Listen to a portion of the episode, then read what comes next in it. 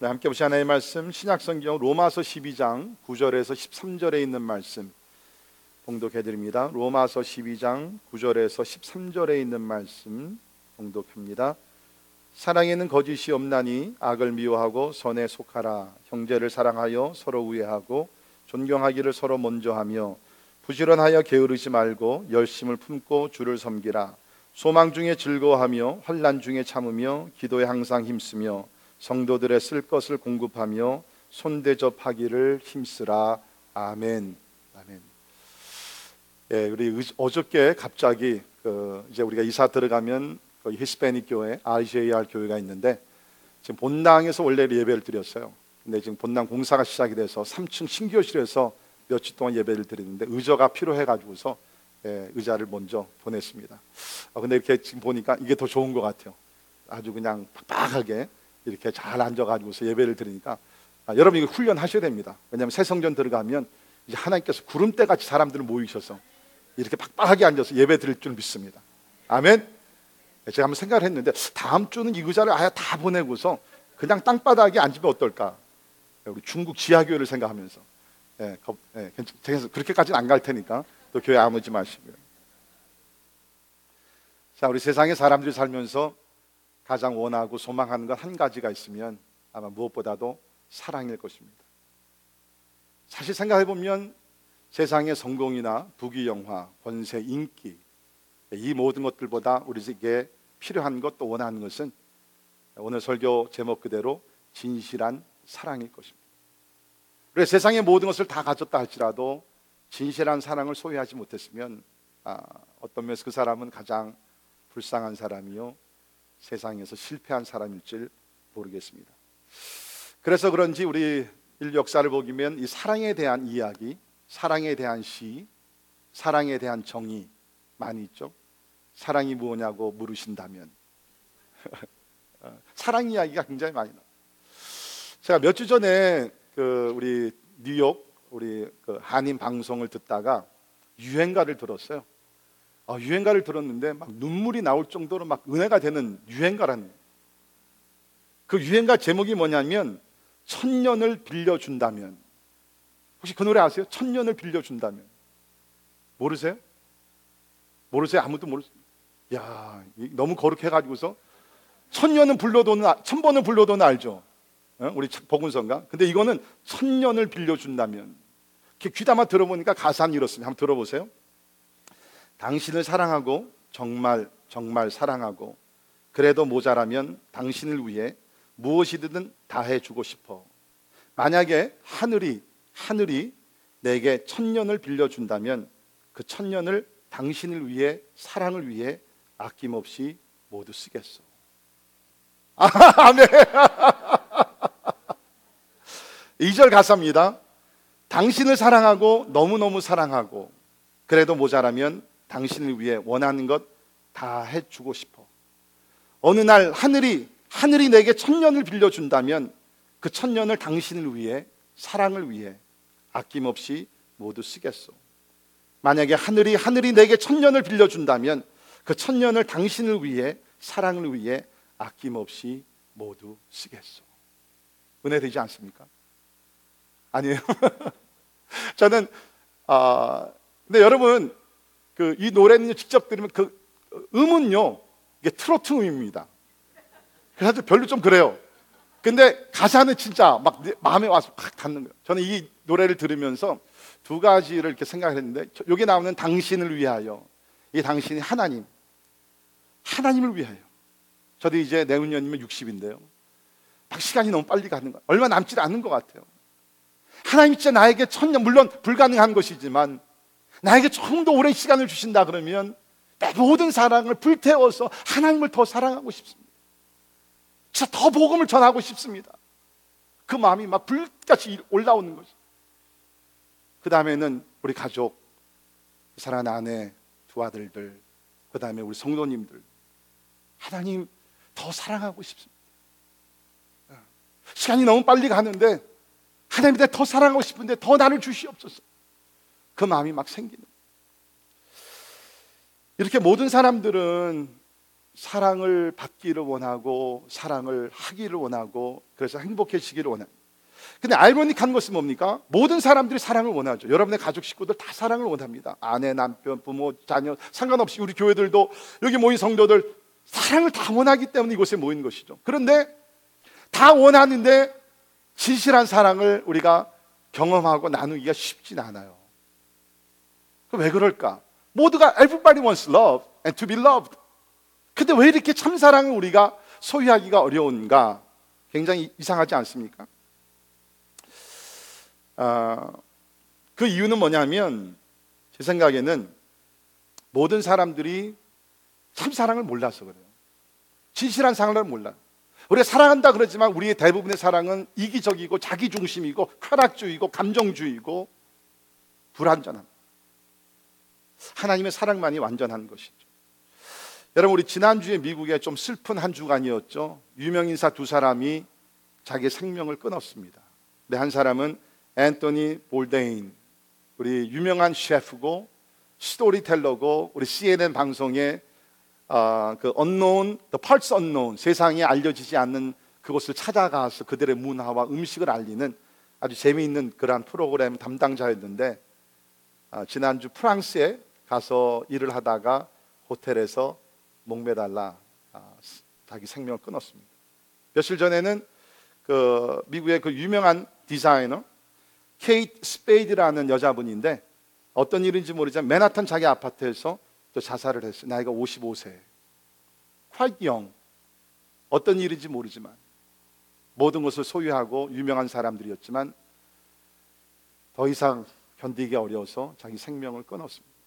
저는 이 소식을 접하면서 그냥 스쳐가는 생각이 뭐냐면 이 사람들 곁에 진짜 진실하게 순수하게 사랑하며 아끼며 대화할 수 있고 저들의 아픔을 쓰다듬어 줄 수 있는 진실한 친구 한 사람만 있었다 할지라도 아마 그들이 이러한 비극적인 마지막 끝을 냈을까 그런 생각을 해봅니다.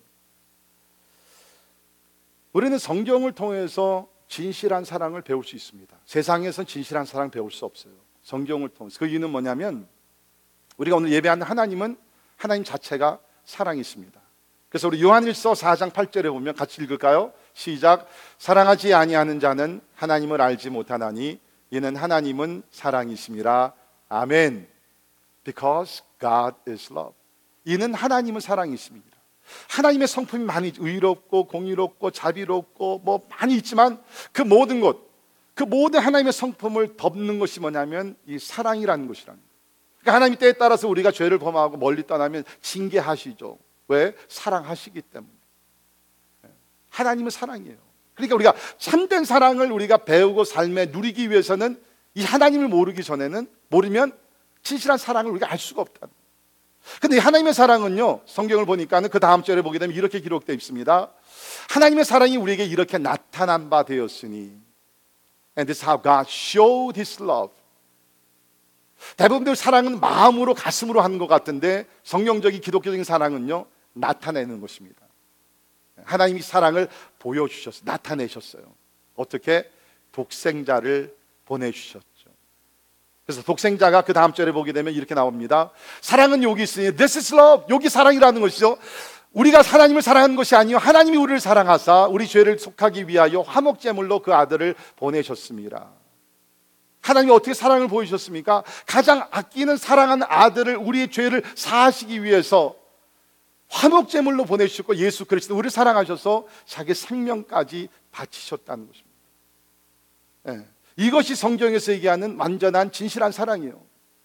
예. 이런 사랑 우리가 소유하고 우리의 사랑으로 실천할 수 있다 그러면 우리 가정이 사랑으로 충만한 행복한 가정이 될 줄 믿습니다.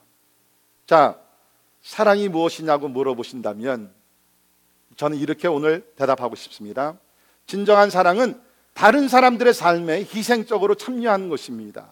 다시 말씀드립니다. 진정한 사랑은 다른 사람들의 삶에 희생적으로 참여하는 것입니다. 영어로 말씀드리면 Genuine love is sacrificial involvement in the lives of others. Genuine love is sacrificial involvement in the lives of others.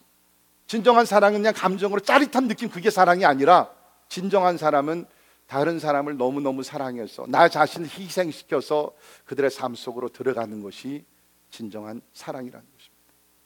자, 우리 오늘 말씀을 통해서 진짜 진정한 사랑, 참된 사랑, 하나님의 사랑, 성경적인 사랑, 우리 한번 배워서 우리 삶에 실천하기를 바랍니다. 우리 먼저 구절을 보게 되면 사랑의 두 가지 주요 특징이 나옵니다. Two major characteristics of love.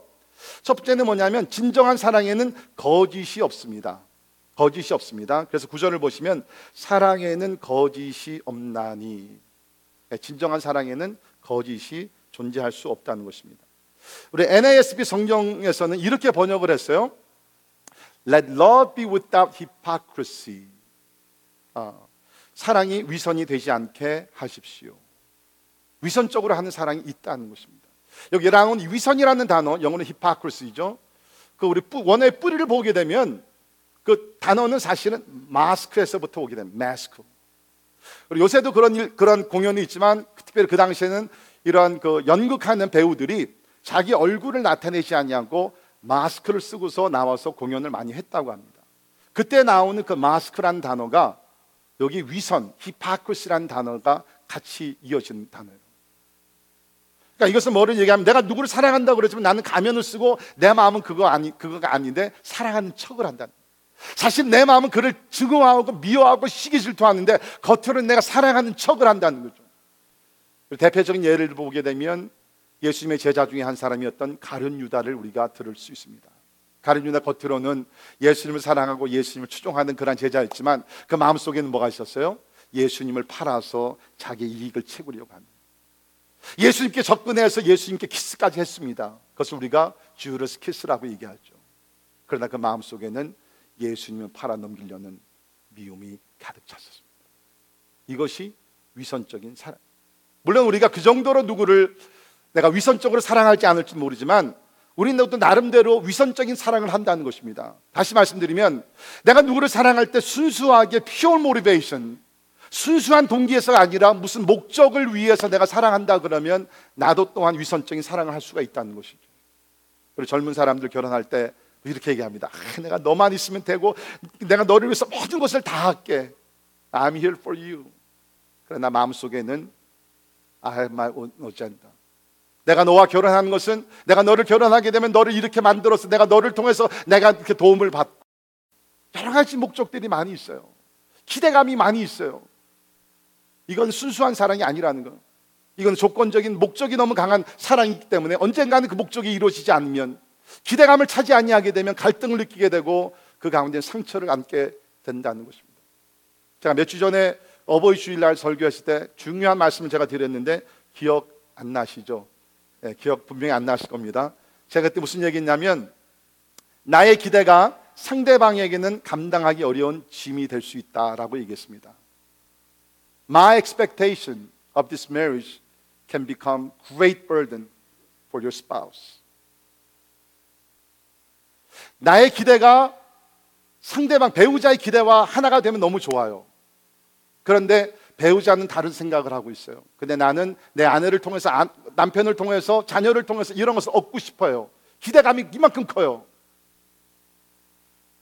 근데 그것이 상대방에게는 엄청난 짐이 될 수가 있다는 것이죠. 그러니까 우리가 진정한 순수한 사랑은 뭡니까? 거짓이 없는 진실한 안과 밖이 일치가 되는 그러한 사랑이라. 근데 여러분, 제가 설교를 준비하면 이런 생각을 해봤는데요. 이러한 좀 가식적인 사랑을 우리가 계속 하다 보면요, 이러한 사랑이 굉장히 익숙해진 것 아십니까? We get used to it with this kind of hypocritical love. 그래서 이제는 진실하게 사랑을 안 해더라도요, 그냥 대충 서로 헌신하지 않고 상처 주지 않고 그냥 대충 이렇게 사랑하는 진실한 사랑은 아니에요. 근데 그게 계속되다 보면 모든 관계가 그냥 가식적인 관계로서 이루어져요. 여러분, 만약에 그런 사랑을 계속 연습하며 산다 그러면 누가 가장 힘들고 누가 가장 상처를 받을 것 같아요? 상대방이? 아니, 절대로 아닙니다. 여러분 본인이 상처받고 실망하고 외로우십니다. 그래서 저는 오늘 여러분들에게 진정한 사랑하기를 권면드립니다.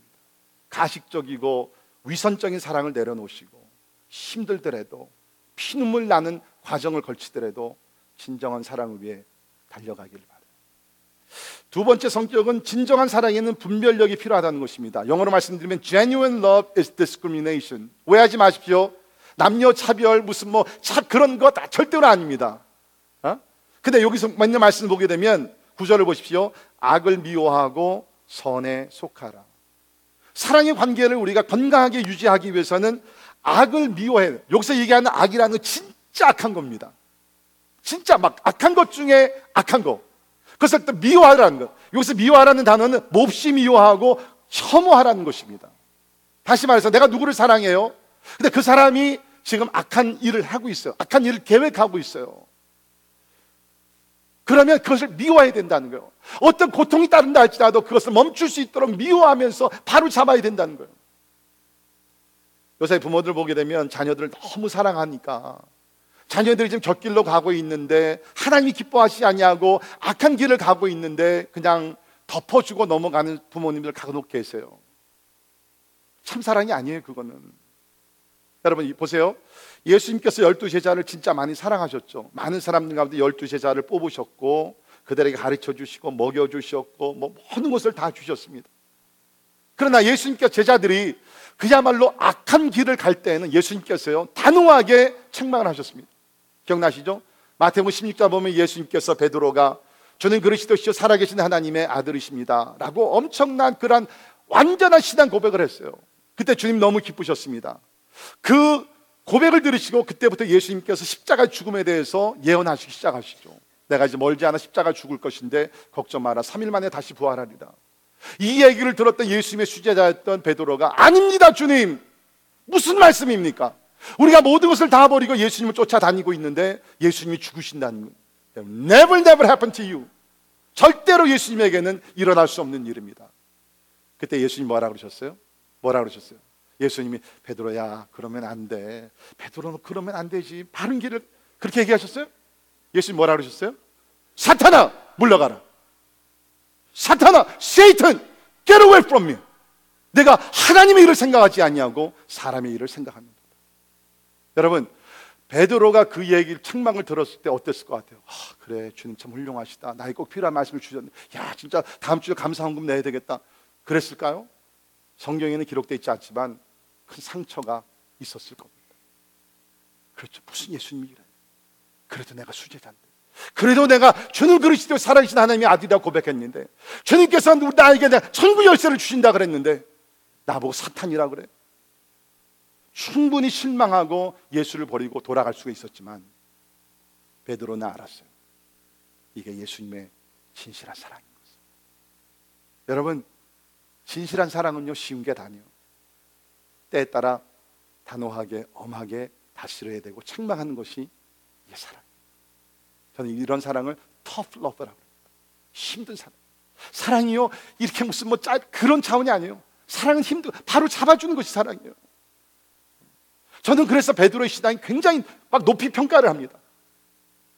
여러분 만약에 제가 여러분이 뭘 잘못했을 때 여러분한테 가가지고서 조영래 집사님 앞에 앉은 그 자리가 위험한 거예요. 조 집사님 하나님의 일을 생각지 않고 사람이 사탄아 물러가라. 그러면 조 집사님 어떻게 할 것 같아요? 네. 바이바이 하고 옆에 다른 교회 가죠. 그럼 새 교회 왔다고 환영식도 해줄 거고. 여러분 사랑에는 분별력이 필요한 것이에요. 오늘 이 말씀을 들으시면서 특별히 가정들을 생각하시면서 혹시 우리 가정에 불의한 ungodly 하나님 보시기에 악한 것들이 침투하면서 지금 우리 가족을 깨고 있지 않는지, 하나님을 향해서 멀리 떠나가게 하고 서로를 위해서 서로를 향해서 멀리 떠나가게, 그런 것들이 있으면 우리 미워하고 하나님의 선에 속하기를 주의 이름으로 부탁을 드립니다. 그래서 먼저 이제 9절에서는 사랑의 그러한 캐릭터리스틱에 대해서 두 가지를 얘기했죠. 사랑에는 거짓이 없고 악을 미워하고 선에 속한다. 그리고 나서부터는 10절부터 짤막짤막하게 이 사랑을 어떻게 표현하는 것인가. 아까 우리 찬양했죠. 다 표현 못해도 우리 사랑은요 이것이 표현이 돼야 되는 것이요. 기독교적인 사랑은요 감정이 절대로 아닙니다. Christian love is an action. 행동으로 옮겨지는 것이 사랑이에요. 여기서 보게 되면 몇 가지의 그러한 사랑의 표현에 대해서 얘기합니다. 제가 7가지 간단하게 말씀드립니다. 첫째, 진실한 사랑의 표현의 첫 번째는 뭡니까? 헌신입니다. Devotion. 그래서 10절을 보면 형제를 사랑하여 서로 우애하고 존경하기를 서로 먼저 하며 나왔습니다. NIV에서는 Be devoted to one another in brotherly love. Be devoted to one another in brotherly love. 여기서 보게 되면 먼저 형제를 사랑한, 교회를 지금 놓고 얘기하는 거거든요. 근데 형제라는 것이에요. 형제. 예, 하나님 아버지를 믿는 사람들은 우리가 다 형제 자매들이 우리가 다 되었다는 거예요. 한 번은 믿음 좋은 아버님께서 5살 먹은 아들을 데리고 이제 교회에 어른 예배를 같이 참석을 했다 그래요. 이 아이는 이제 처음으로 아버지를 따라서 교회 가서 어른 예배를 함께 드리는, 같이 앉아가지고서 아버지가 기도하는 것을 듣습니다. 근데 들어보니까 아버지가 이렇게 기도해요. 하나님 아버지 감사합니다. 오늘 건강 주셔서 교회 나와서 예배하게 하심을 감사합니다. 그러니까 아들이 옆에서 들어보니까 자기 아버지가 계속 하나님을 향해서 아버지 아버지 그러는 거예요. 그러니까 옆에서 이제 아들도 기도합니다. 하늘에 계신 하나님 할아버지 감사합니다. 그러니까 아버지가 듣다가 너무 웃기잖아요. 그래서 야, 하나님을 향해서는 아버지라 할아버지라 그러는 게 아니야. 그랬더니 이제 아들이 얘기, 아 그래요? 아버지가 하나님께 아버지라 그랬으니까 내가 손수를 계산해 보니까 하나님이 나 할아버지가 된 할아버지라 그랬는데, 그때 아, 야 우리는 다 하나님의 자녀, 그래서 우리는 다 형제 자매야. 그러니까 아들이 하는 얘기가, 네 알았어요 형. 우린 다 형제 자매들이에요. 네, 더 높고 낮은 사람도 없고요. 다 형제 자매들. 자, 그런데 여기서 보게 되니까 형제 자매를 서로 사랑하는데 be devoted to one another. 서로를 위해서 헌신하라고 요새 얘기하고 있습니다. 여러분, 참된 헌신은, 참된 사랑은 항상 헌신과 희생이 따릅니다. 그래서 우리 초대교회를 보게 되면 그냥 말로 사랑하지 않았어요. 사도행전 4장 34절 보면 그 중에 가난한 사람이 없으니, 가난한 사람들이 원래 많았거든요. 과부들도 많고 많았는데 어떻게 가난한 사람이 없게 되었느냐? 밭과 집이 있는 자는 팔아서 그 판 것의 값을 가져다가 사도들의 발 앞에 두매 그들이 각 사람의 필요를 따라 나누어 줍니다. 할렐루야. 굉장하지 않습니까? 오늘날 얘기하면 밭 갖고 있는 분 여기 계실지 모르겠어요. 오늘날 얘기하면 우리가 건물을 갖고 있던 거, 집을 있던 것들을 팔아가지고서 가난한 사람들에게 다 필요에 따라서 다 나누어 줬다는 것이에요. 이게 얼마나 큰 헌신입니까? 얼마나 큰 희생입니까? 그러나 이것이 기독교의 사랑이었다는 거죠. 그래서 우리 바나바 같은 사람은 진짜 말 그대로 자기의 땅을 팔아서 전액을 다 가지고 와서 사도들에게 나눠줘서 가난한 사람들의 필요를 채워줬다는 것입니다. 여러분, 이제까지 여러분께 살아오시면서 진실한 사랑을 경험하신 적이 있을 거예요. 누가 여러분에게 진실한 사랑을 베풀었습니까? 생각나는 사람들이 좀 있을 겁니다. 아마 가장 먼저 생각나는 분은 여러분의 부모님, 그 중에서도 어머님이 생각날 겁니다. 어머님의 헌신적인 사랑, 그렇죠? 밤에 자녀들이 아플 때 주무시지 못하면 옆에서 계속 기도해 주시고 땀을 닦아주시고, 그렇죠? 식사할 때도 나 다 먹었어, 너희들 먼저 먹어. 그러나 하나도 드시지 않고 자녀들이 먹는 것을 먼저 보시면서 모든 책임은 다 어머님이 주시고, 어머님의 헌신이 있기 때문에 우리가 어머님의 사랑을 세상에서 가장 존귀한 사랑이라고 우리는 말합니다. 그 외에도 여러분께서 그 사람이 진짜 나를 사랑했어 하면은 그것은 어떤 감정적인 사랑이 아니었어, 어떤 플레저가 아니라, 쾌락적인 사랑이 아니라 그분이 나를 위해서 희생을 해줬기 때문에. 제가 이런 희생적인 사랑을 설교할 때마다 떠오르는 제 친구가 있어요. 제가 한국에서 살아면서 그때는 이제 국민학교라 그랬죠. 5학년 때까지 저희 아버님이 그 사업을 잘 하셔가지고서 오늘날로 얘기하면 재벌 아들로 제가 자랐습니다. 여러분 저 우습게 생각하지 마세요. 재벌 아들로 60년대 자가용을 타고서 그 학교 교문이라 그러죠. 그 앞에까지 제가 가고 그랬어요. 근데 그러다가 저희 아버님이 이제 부도가 나서 그야말로 진짜 모든 것을 다 빼앗겨가지고서 너무너무 가난한 삶을 살았었는데, 그때 이제 6학년이었습니다. 그때는 진짜 끼니를 이어가기가 어려울 정도로 생활을 했어요. 근데 하루는 제 친구 하나가 저한테 왔습니다. 제 이름도 잊어버릴 수가 없어요. 그 친구의 이름이 박병현이었는데 나이는 저보다 하나 더 많았습니다. 공부를 못해서 꿇었는지 뭐 했는지 모르겠어요. 왜 나보다 나이가 많았는지. 근데 그 친구가 오더니, 나 준호야 손 줘봐. 그래요. 왜? 손 줘봐. 제가 손을 줬더니 뭐를 딱 집어주는, 펴보니까 30원. 그 당시 30원이 굉장히 컸습니다. 분식센터에 가서 라면을 먹을 수 있는 돈이야. 야, 다 알아. 너 힘들지. 큰 돈 아니지만 그냥 써. 6학년 된 꼬마가 다복 쓰라 30원을 주는 거예요.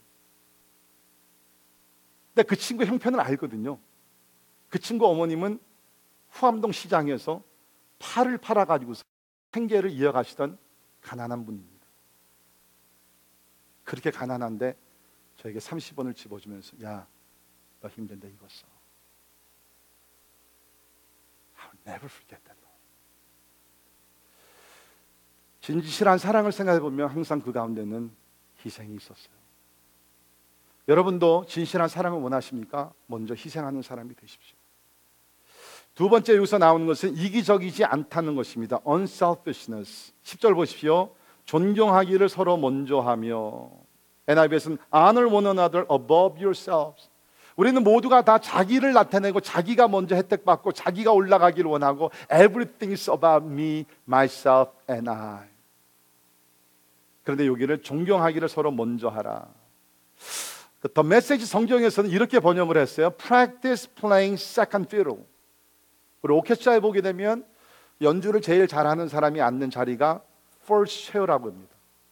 그렇죠? 그 다음에 앉는 자리가 second fiddle, 두 번째 자리. 특별한 이름이 있는지 모르겠어요. 있습니까? 이시혜 집사님, second chair가 있습니까? second chair. 그러니까 여기서 얘기하는 건 practice playing second chair. 그러니까 내가 실력이 막 좋고 한다 할지라도 한번 다른 사람을 위해서 두 번째 자리에 앉아서 연주를 해보라는 거죠. 우리는 항상 최고. 우리 한국 사람들 그렇잖아요.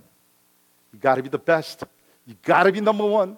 1등 안 하면 너는 성적표 갖고 오지 마. 뭐 그런 문화에서 오래 자랐는데 우리가 세컨맨이 된다는 것이 어떤 사람들은 굉장히 힘들어요. 저에게 굉장히 힘듭니다. 제가 설교를 하면서 준비하면서 이 부분에서 회개도 더 많이 했고 힘들어했어요. 왜냐하면 저는 그냥 자라면서부터 그 동네에서 그 뭐라 그러죠? 동네 꼬마 뭐 골목대장, 골목대장으로 해가지고서 그냥 내가 대장이 되기를 원한 게 아니라 그냥 애들 따라 줄줄 따라 다녔어요. 학교 다닐 때면 책가방을 들어주고요. 제가 들어달라고 그냥 들어줬어요. 학교에 가면은 반장도 하고 회장도 한 번은 해봤고 그 다음에 축구팀에 들어가서 항상 저는 운동팀에 들어가기면 always captain. 예. 굉장히 지금 교만하게 보이는 것 같은데 지금 제 포인트는 그게 아닙니다. 캡틴이 되고 미국에 와서도 농구팀에서 캡틴을 계속했고 대학에 가서 청년부 회장을 했고 그러면서 I was always like the leadership position. 그러면서 32살에 제가 담임 목사가 됐어요. 시카고에서는 1.5세 목사 중에는 가장 처음으로 담임 목사가 됐고 교회를 개척을 했었고 그러니까 그러다 보니까는 제가 가만히 생각해보니까 저는 always 항상 그냥 탑 포지션에 그냥 앉게 돼 있어요. 내가 원해서 그 환경이 저를 그렇게 만들었어요. 그러다 보니까 저는요 자연적으로 두 번째 사람이 된다는 것이 저에게는 쉽지 않아요. It's awkward for me. 그래서 저는 운동할 때도 starting five가 되지 않으면요 저는 운동을 안 했어요. 그러니까 교만한 것도 있죠. 그러니까 이게 세컨맨이 된다는 것이 그렇게 쉽지 않다는 거예요. 그러니까 오늘 저는 이 말씀을 읽으면서 다른 사람을 먼저 대우하고 인정해주고 다른 사람이 first chair에 앉게 하고 내가 second chair에 앉는다는 것, 벤치 플레이에서도 내가 낙심하지 않고 주저하지 않고 진짜 스타팅 멤버들 나 박수하면서 내가 응원해줄 수 있다는 것, 이걸 더 배워야 되겠구나. 그래서 요새는 제가 일부러 그런 기회를 많이 만들려고 합니다. I really do. 근데 여러분도 아십니까? 가정이나 어떤 집단들을 보게 되면 항상 first person, first man, 최고의 사람뿐만 아니라 중요한 건 사실은 the second person이에요. 자, 여러분, 지난 금요일 날 NBA 파이널 챔피언십이 있었습니다. 그렇죠? 이번에 NBA 파이널 챔피언십에 누가 올라갔어요? 누가 올라갔어요? 얘기해보세요. 누가 올라갔어요?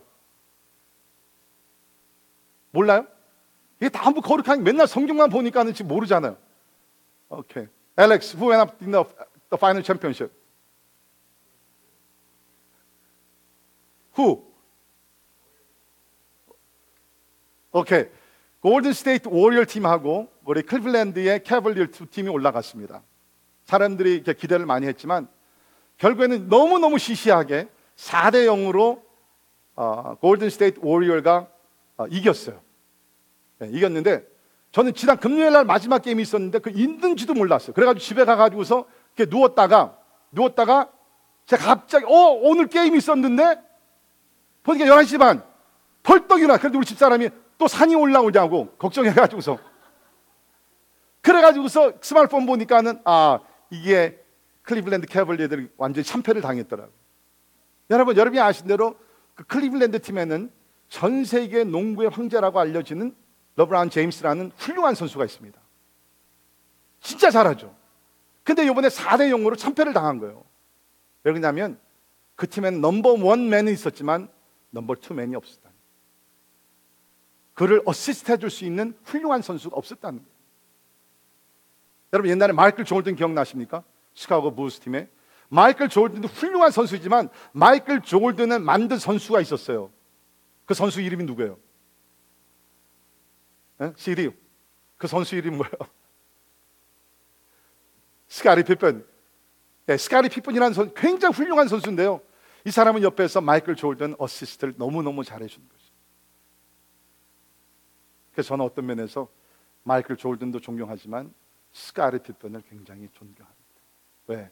스카티 피펜이 마이클 조던을 만들었기 때문에. 참사랑, 진실한 사랑이 뭡니까? 이기적이지 않다는 거예요. 나를 올려고, 나를 인정받고, 내가 내 쾌락을 누리고, 그것이 아니라 예수님과 같이 다른 사람들의 발을 씻겨주며 다른 사람들을 올려주고 다른 사람들이 스팟라이트를 받을 수 있도록 내가 희생한 것, 이것이 예수 그리스도의 진실한 사랑이란. 바나바가 그런 사람이었죠. 우리 사도행전을 공부해보면 바나바가 먼저 예수를 믿었고 아까 제가 말씀드린 대로 자기 밭을 팔아서 헌신했던 훌륭한 사람입니다. 이 지도자가 먼저 됐어요.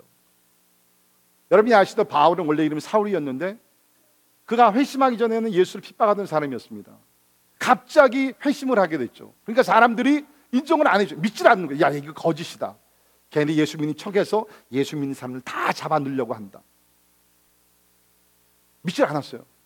그런데 바나바라는 사람, 별명이 뭐죠? 바나바의 별명이 뭐예요? 네?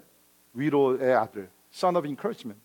이 바나바는 위로를 잘하던 사람이었어요. 그러니까 이 사울을 찾아가서 인정을 해주고 그를 데려다가 안디옥에다가 제자를 삼고 그 인도자 지도자를 세워가지고서 안디옥 교회를 섬기게 하고.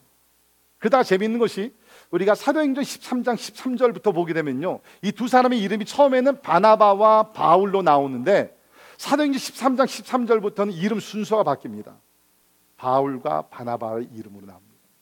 리더십 롤이 바뀌었다는 거예요. 저는요 바나바를 너무너무 존경해요.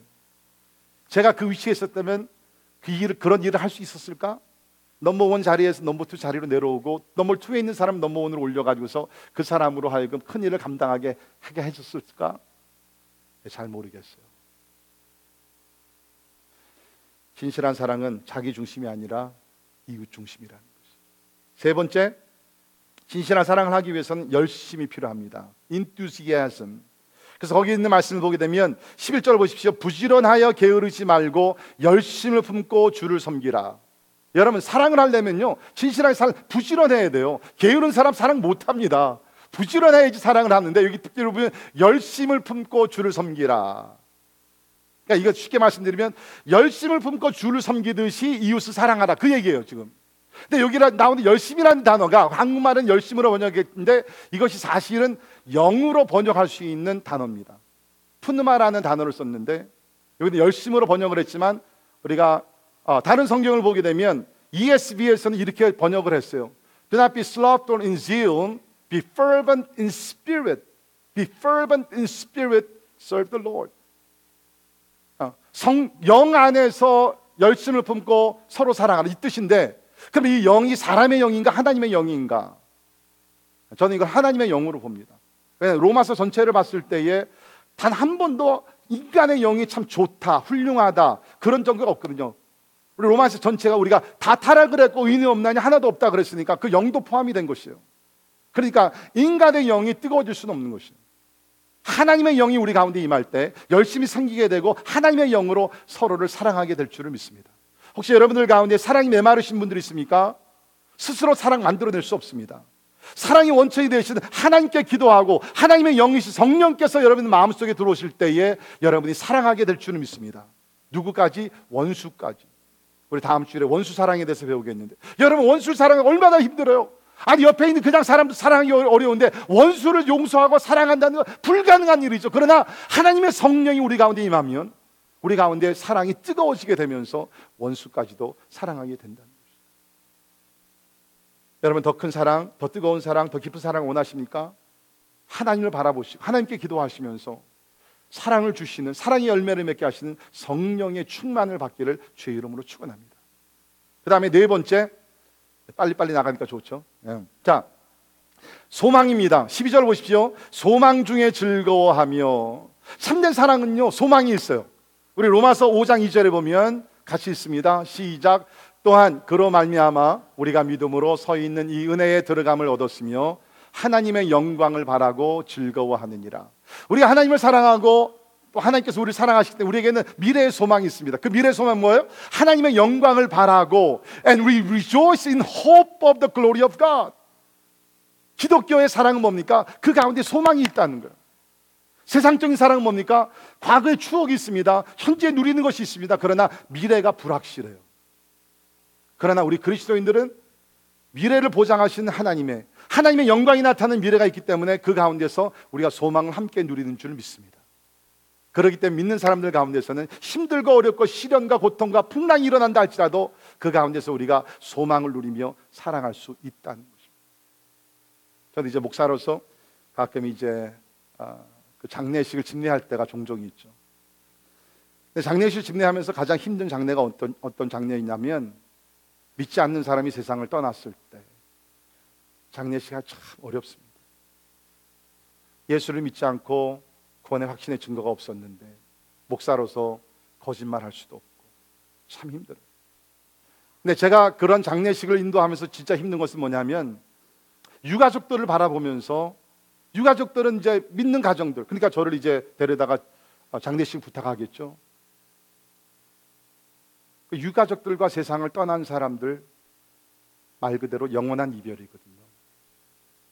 그러게 안대로 예수를 믿는 사람들은 영원한 천국에 들어가는 것이고 믿지 않는 사람은 지옥에 들어간다고 성경에서 얘기하고 있습니다. 생이별이에요. 마음이 아파요. 그러나 예수 그리스도를 믿는 가정은 뭡니까? 세상에 살다가 언젠가는 사랑하는 사람이 떠날 때가 있겠죠. 그러나 that's okay. 잠시의 이별 때문에 눈물이 있을 수 있어요. 그러나 멀지 않아 우리가 다시 만나고 이 땅에서 보낸 수십 년의 세월보다 수만 년의 세월을 함께 할 것이기 때문에 우리에게는 소망이 있습니다. 이러한 사랑, 여러분 가정이 있습니까? 소망이 넘치는 사랑. 그 다음에는 인내입니다. 다섯 번째가 환난 중에 참으며. 사랑의 성숙은 시련을 겪을 때에서 참때 나옵니다. 사람들이 착각하는 것 중에 하나가 있어요. 그것이 뭐냐면 로맨틱한 사랑이 영원히 갈 줄 알아요. 제가 말씀드리죠. 로맨틱한 사랑은 It will never last for long. 그리고 특별히 아내 되시는 분들 가끔 이제 이런 불평하죠. 당신은 나랑 연애할 때는 굉장히 뜨거웠고 나를 진짜 사랑했고 막 맨날 편지 보내주고 뭐 선물 보내주고 그랬는데 이제 보니까 사랑이 식었어. 네, 그런 불평 들어보신 남편들 계십니까? 네. 당신 식었어. 괜히 결혼했어. 그죠? 여러분 제가 말씀드릴게요. 남편의 사랑이 식은 것 뭐 그럴 수도 있겠지만 대부분은 그렇지 않아요. 이 사랑이라는 것은 단계가 있습니다. 처음에는 다 로맨틱 페이스에서 시작하죠. 그 다음에는 뭐냐면 현실의 단계에 올라가게 됩니다. 리얼리티 페이스, 현실. 그때부터 서로의 단점이 보이기 시작하는 거예요. 이 사람이 이런 좋지 않은 버릇이 있었는가. 그런 것들, 그게 이제 리얼리티 페이스예요. 그러니까 참사랑은요, 연애할 때 그냥 뭐 허니문 페이스 나타나는 것이 아니라 이제 그 허니문 페이스를 지나서 현실의 단계에 올라갔을 때, 서로의 약점들이 보이고 서로 부딪히기도 하고 때에 따라 싸움도 하고 그랬을 때에 어떻게 그것을 극복하느냐에 따라서 여러분의 사랑이 얼마나 성숙한지가 나타나는 것이에요. 그러니까 여러분 절대로 뭐 그때가 좋았는데 왜 그런 생각하지 마세요. 그냥 지나가는 사랑이었어, 그거는.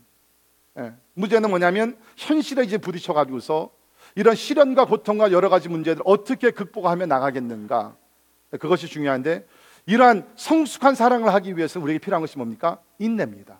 patience. 그 사도 바울은 우리가 잘 아는 사랑장에서 사랑을 이렇게 소개했죠. 보십시오. 사랑은 오래 참고. 여러분, 사랑은 짜릿한 것이 아니라는 것이에요. 제가 한번 물어봅니다. 이원영 선교사님, 이제 결혼하신 지가 몇 년 되셨죠? 46년. 그렇죠?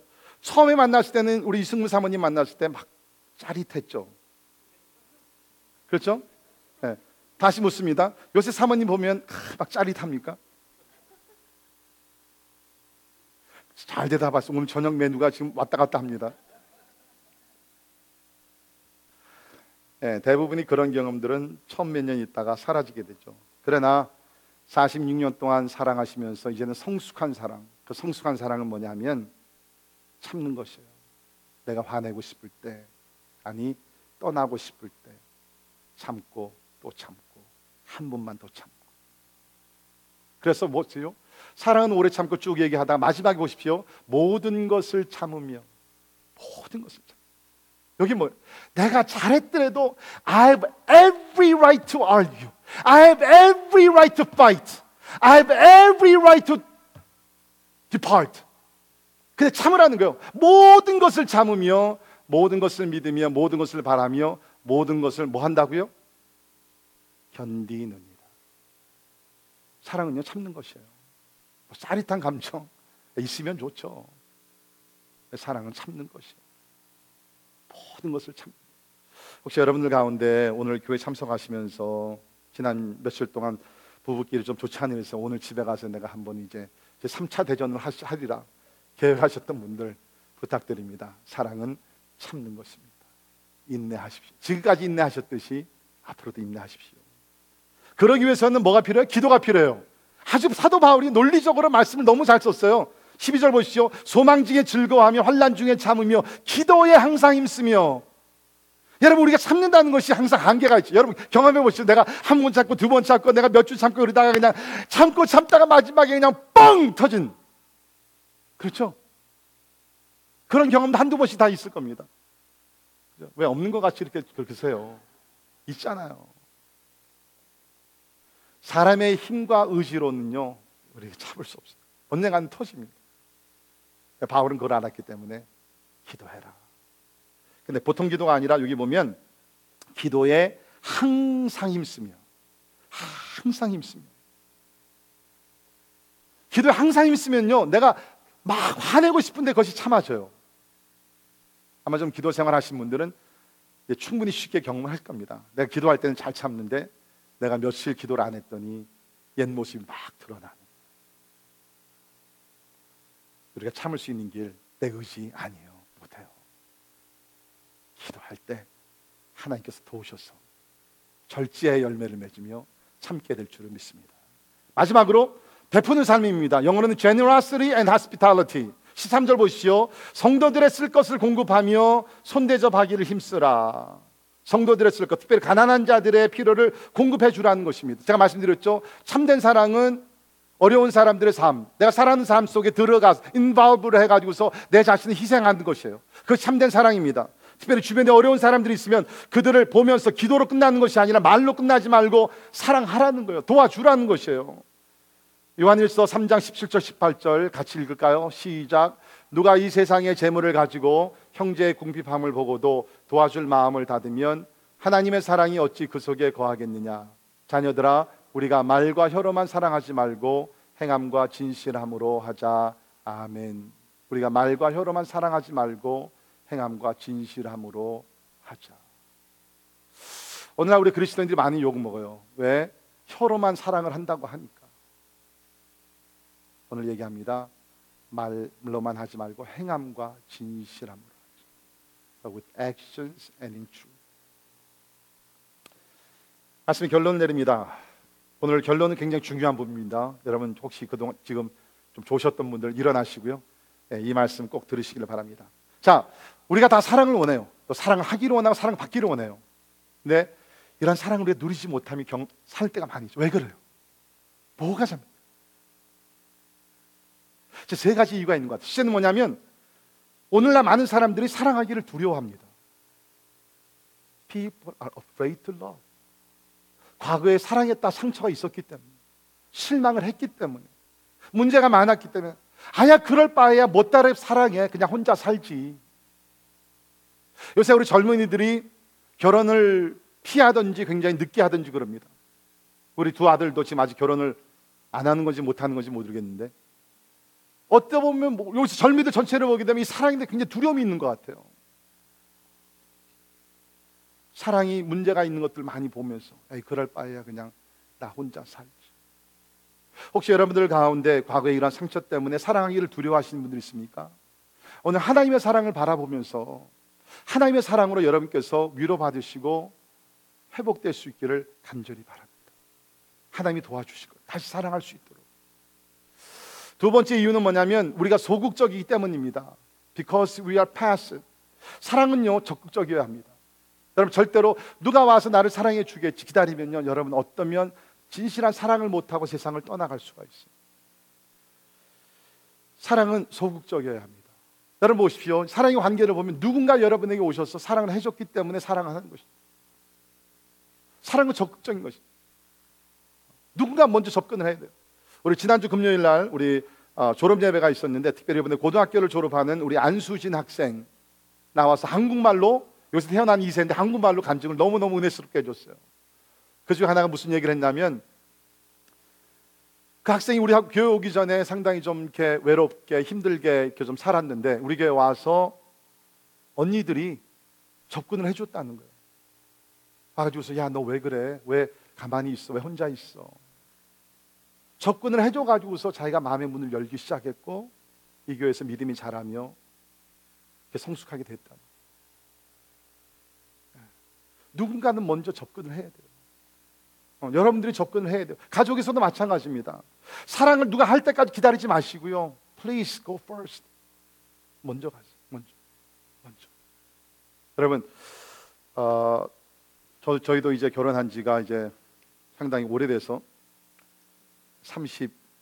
올해 이제 며칠 있으면 32년, 5년 연애했고 37년째 우리가 아는데 여러분 그때 제가요 얼마나 적극적으로 달라붙었는지 모릅니다. 제 학교 다 뒤로 제껴놓고 진짜 죽으면 죽으리라 하고 금식까지 하면서 그렇게 했기 때문에 사랑이 이루어지는 것이에요. 누군가는 적극적으로 나서야 된다는 거예요. 마지막으로 왜 우리가 사랑을 이렇게 나누지 못하고 경험하지 못하냐면 우리가 다른 일로 너무 바쁘기 때문이에요. Because we are preoccupied. 오늘날 사람들은 너무너무 바빠요. 우리 교인들도 보면 주중에 출장 나가시는 분들 얼마나 많은지 몰라. 바쁘게 생활을 해요. 저마다 다 동부에 사시는 분들을 보면 진짜 너무너무 바빠요. 제가 설교를 준비하면서 오늘날 우리 미국에 사는 그 가정들 부부 가운데 왜 이혼을 하는가? Top 10 reasons for divorce. 왜 이혼하는 그 이유 10가지 이렇게 보니까 여러 가지 이유가 많이 있지만 공통적인 이유가 하나 있는데 그것이 뭐냐면 lack of intimacy. 부부간의 친밀감의 결핍이라는 거예요. 사랑을 하면서 왜 친밀감이 점점 사라지고 있느냐? 여러 가지 이유가 많이 있겠죠. 무슨 퍼스널리티 컨플릭트, 성격 차이도 다 있을 수 있지만 그 중에 현실적으로 봤을 때 뭐냐면 너무너무 바빠요. 남편은 남편대로, 아내는 아내대로, 자녀들은 자녀들대로. 그나마 가끔 이렇게 모였어가지고 식사를 할 때도 뭡니까? 다 하나씩 손에다 들고서 그냥 계속 그냥 뭐 하는 거예요? 스마트폰 가지고서 같이 앉아서 식사를 하더라도 다 정신 다른 데가 있어요. 여러분, 제가 아이디어를 드릴까요? 이제부터 식구들이 모였을 때는 전화는요 다 내려놓으세요. 다른 방에다 갖다 놓고요. 괜찮아요. 급한 전화 별로 안 와요. 급한 텍스트 여러분, 급한 텍스트 메시지 몇 번이나 받으셨어요?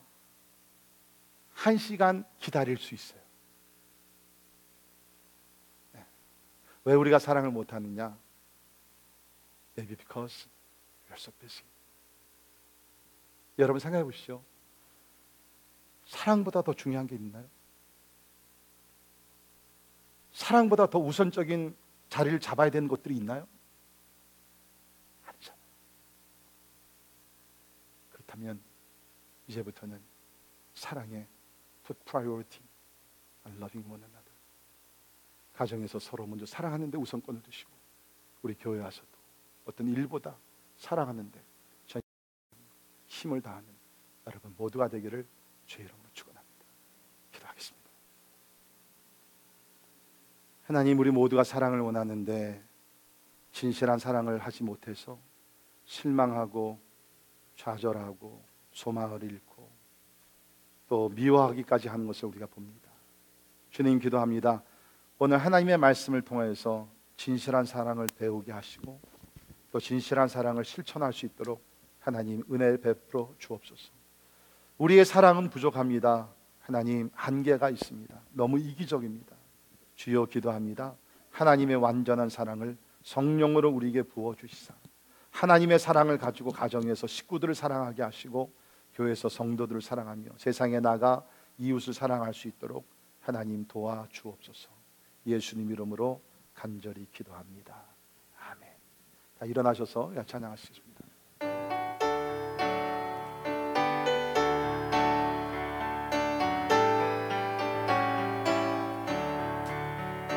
사랑하며 섬기겠어요.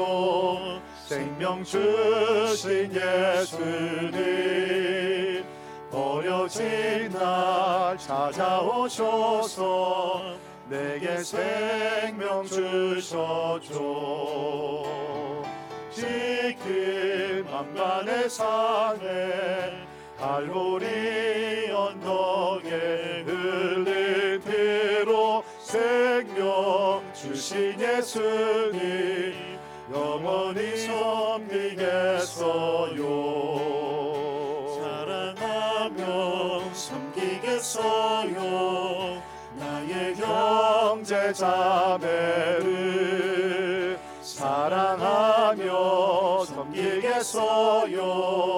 우리들의 이웃을 주께서 먼저 우리 사랑으로 섬겨주셨으니 우리도 주님처럼 영원히 섬기겠어요. 여러분, 제가 아까 그 설교 서론에서 아주 은혜에 충만했던 유행가 제목 뭐라고요? 천년을 빌려준다면. 예. 자, 한번 우리 서로 고백하겠습니다. 옆에 있는 분들한테 한번 이렇게 고백합니다. 진실하게. 하나님이 나에게 천년을 주신다면 나는 당신을 위해서 다 쓰겠소. 한번 고백해보세요. 예. 하나님께서 나에게 천년을 빌려주신다면 난 당신을 위해서 쓰겠소.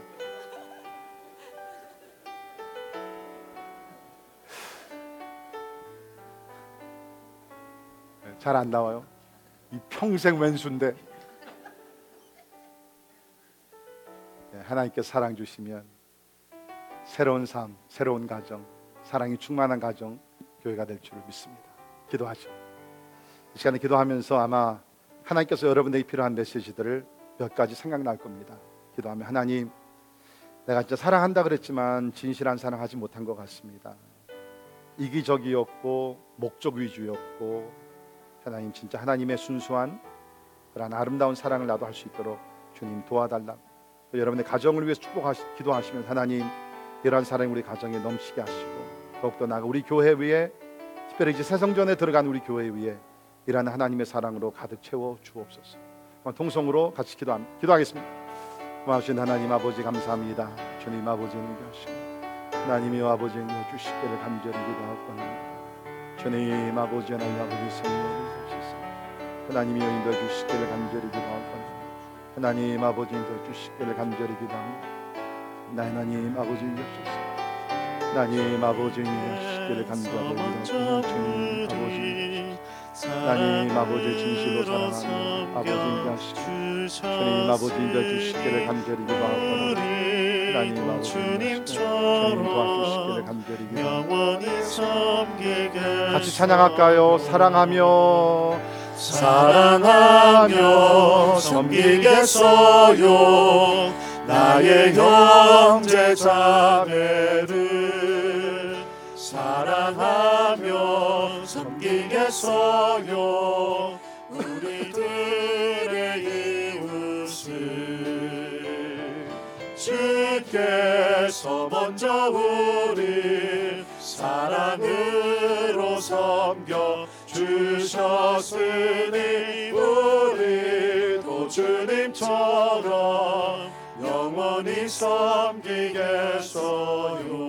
우리 다시 한번 찬양할 텐데 혹시 옆에 편안하신 분이 계시면 서로 잘 아시긴 잘 모르면 괜찮아요. 근데 우리 가족끼리 또 잘 아는 성도 있으면 한번 손을 잡고 찬양해도 좋겠습니다.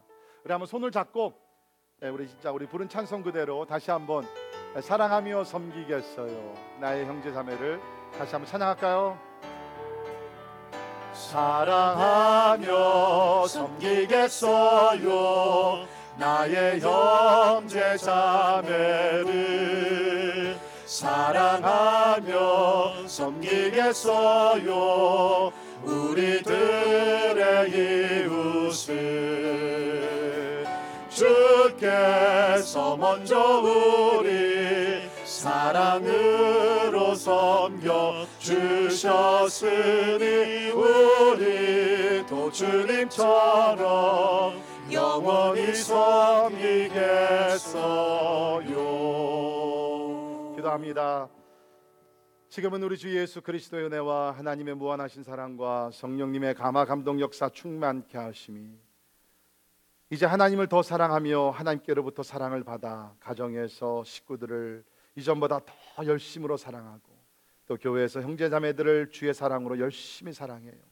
하나님의 사랑이 충만한 가운데 힘들고 어려운 세상이지만 진짜 서로 기뻐하며 하나님께 영광 돌리기를 원하는 우리 사랑하는 모든 성도들 머리 위에 지금부터 영원까지 함께 하시기를 주님의 이름으로 간절히 축원하옵나이다.